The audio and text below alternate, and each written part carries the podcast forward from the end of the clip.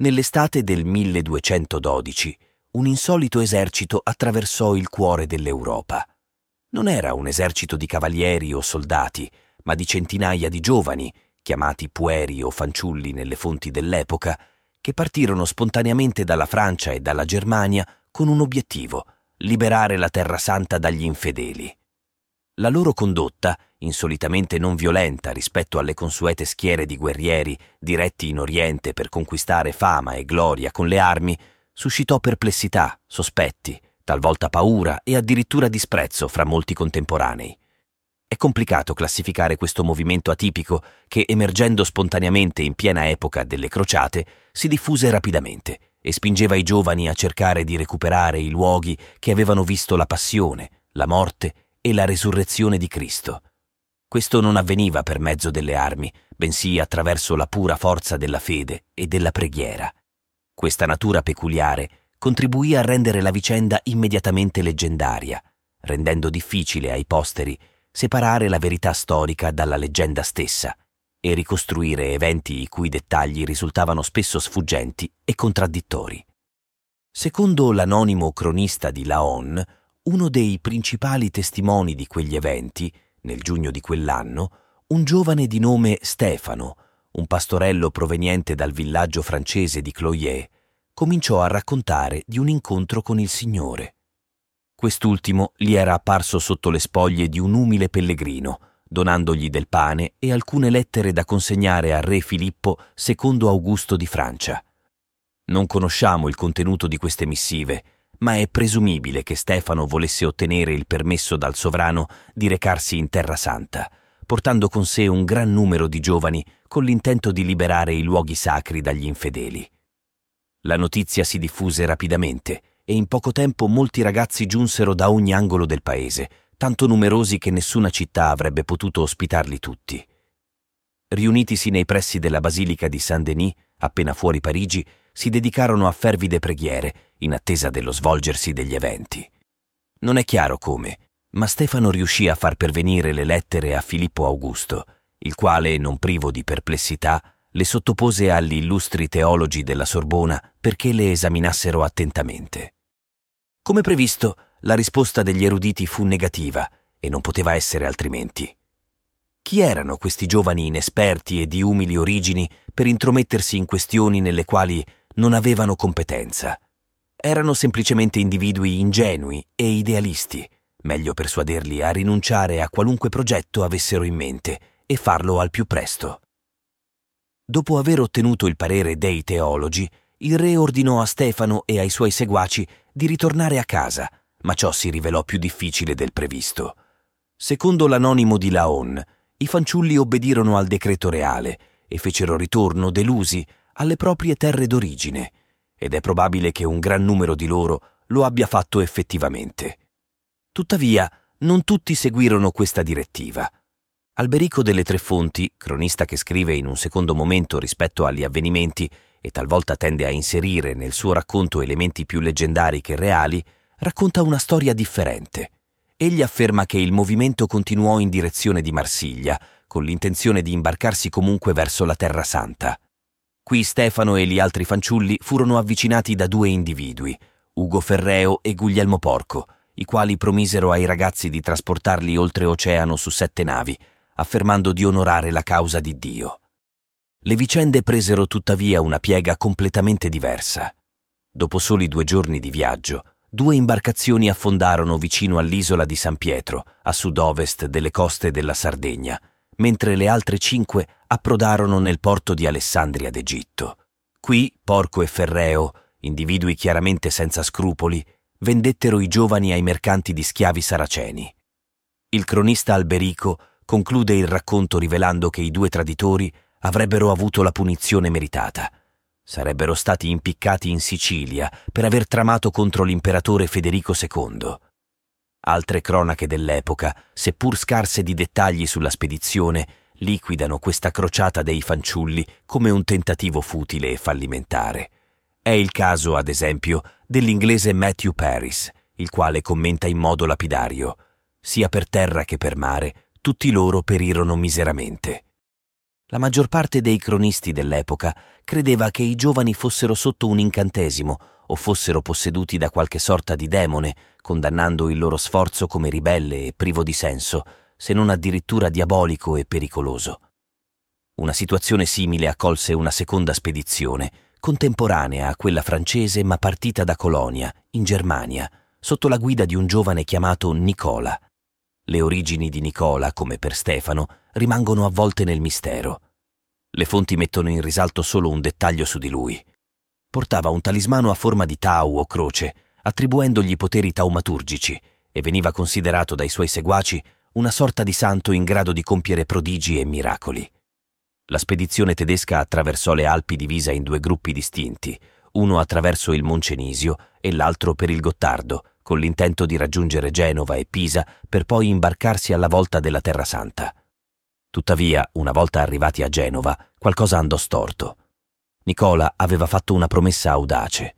Tramite la preghiera, il mare si sarebbe spalancato sotto i suoi piedi, consentendogli di condurre i suoi seguaci in Oriente come un nuovo Mosè camminando semplicemente sulle acque.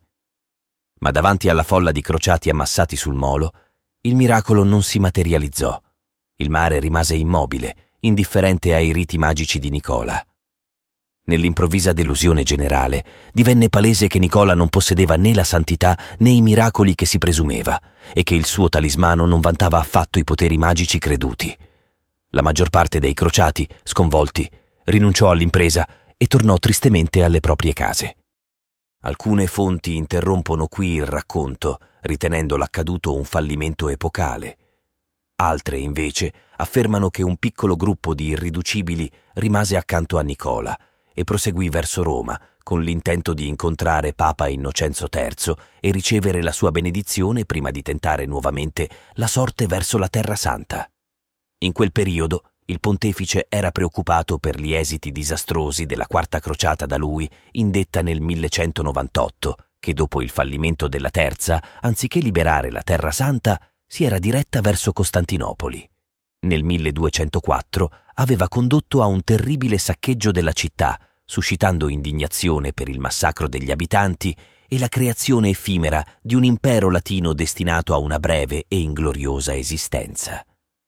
L'arrivo dei fanciulli, secondo alcune interpretazioni, venne visto da Innocenzo III come un monito all'inerzia della Chiesa e all'inadeguatezza delle crociate ufficiali.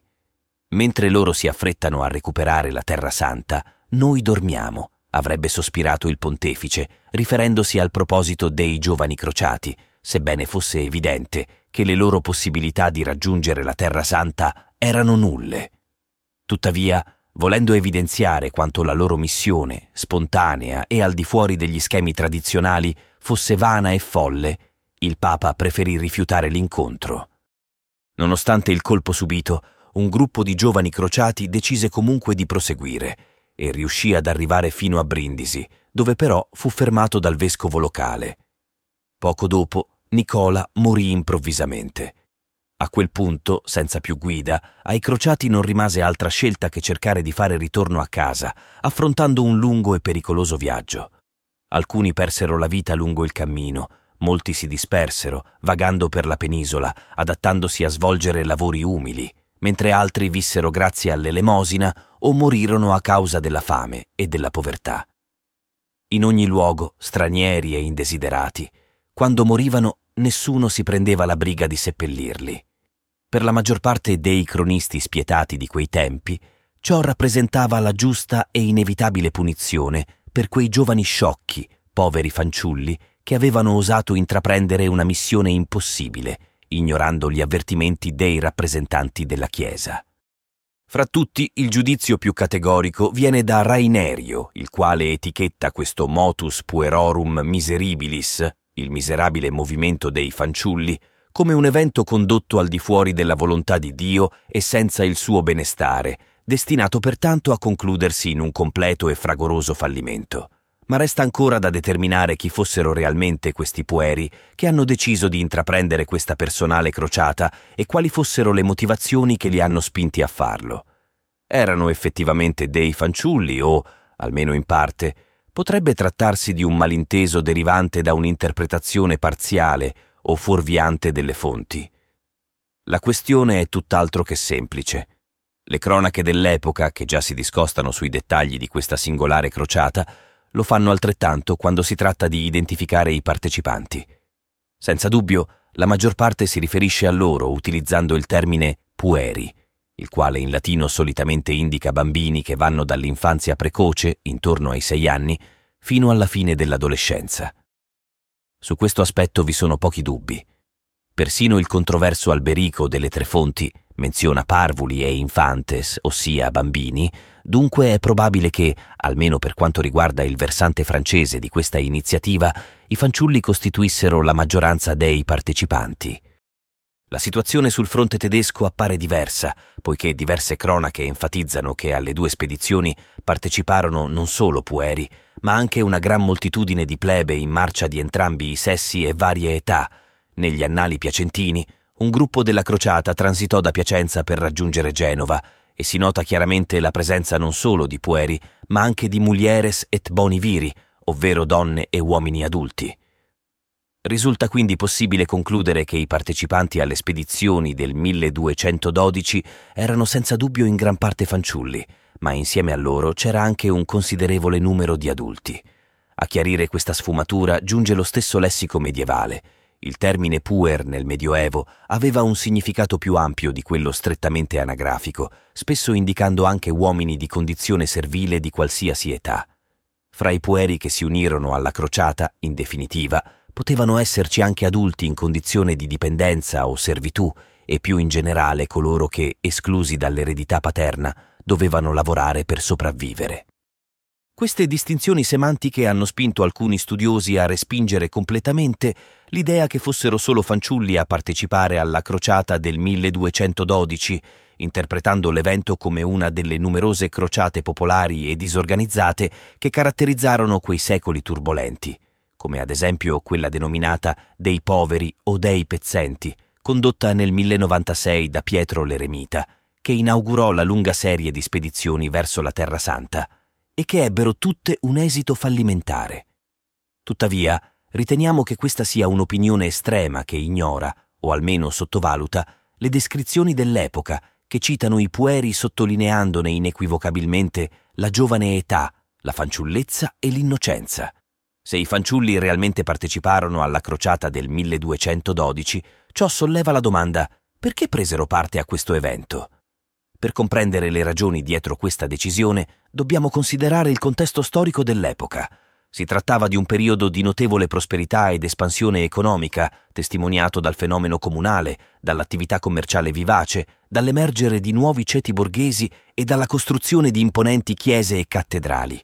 Tuttavia, era anche un'epoca di tensioni significative, caratterizzata dalla lotta istituzionale fra l'impero e il papato, dalle numerose guerre scatenate dalle difficoltà nel gestire il sistema feudale e dal desiderio dei comuni di liberarsi dal controllo del potere imperiale.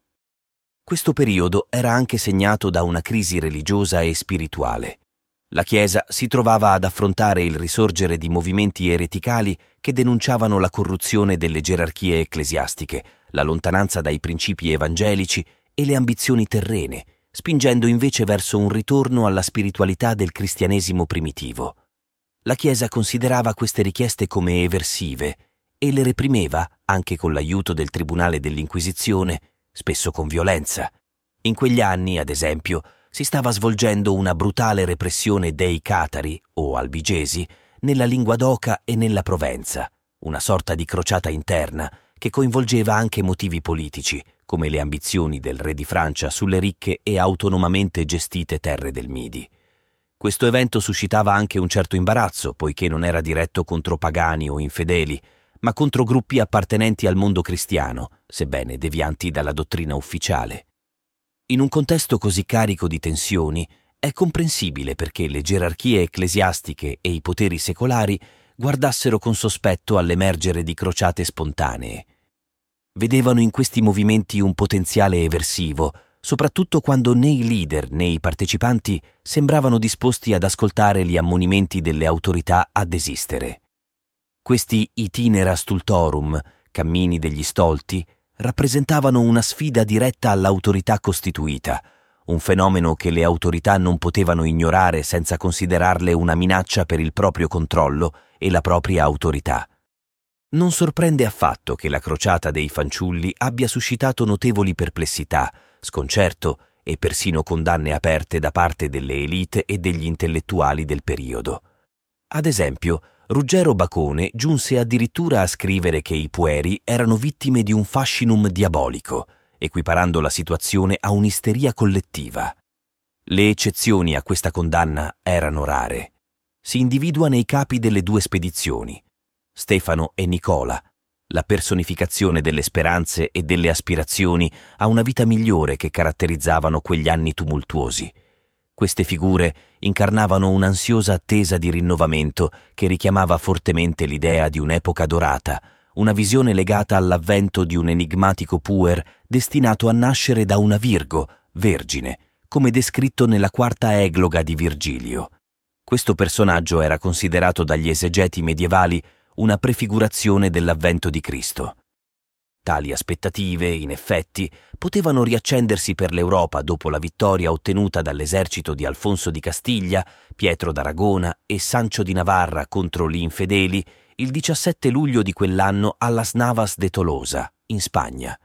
Questo trionfo conclusivo della Reconquista rinnovò le speranze di riportare la vera fede nel mondo. E chi meglio del Puer Nicola che prometteva di aprire miracolosamente il Mediterraneo come Mosè fece con il Mar Rosso, avrebbe potuto incarnare il desiderio dei cristiani di riconquistare la terra promessa? In maniera più pratica, la crociata dei fanciulli potrebbe essere stata una delle tante migrazioni forzate che si verificavano in periodi in cui il boom demografico creava un eccesso di bocche da sfamare, mettendo a dura prova le comunità e spingendo molti dei loro membri più giovani a partire alla ricerca di nuove terre e risorse, simile a un versacrum, primavera sacra, praticato nelle antiche società, ma ricoperto di motivazioni spirituali e religiose cristiane.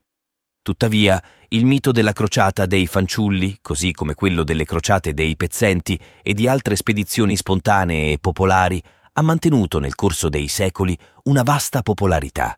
Questo mito ha ispirato la letteratura, il cinema, la musica, proprio a causa della sua complessità e incertezza.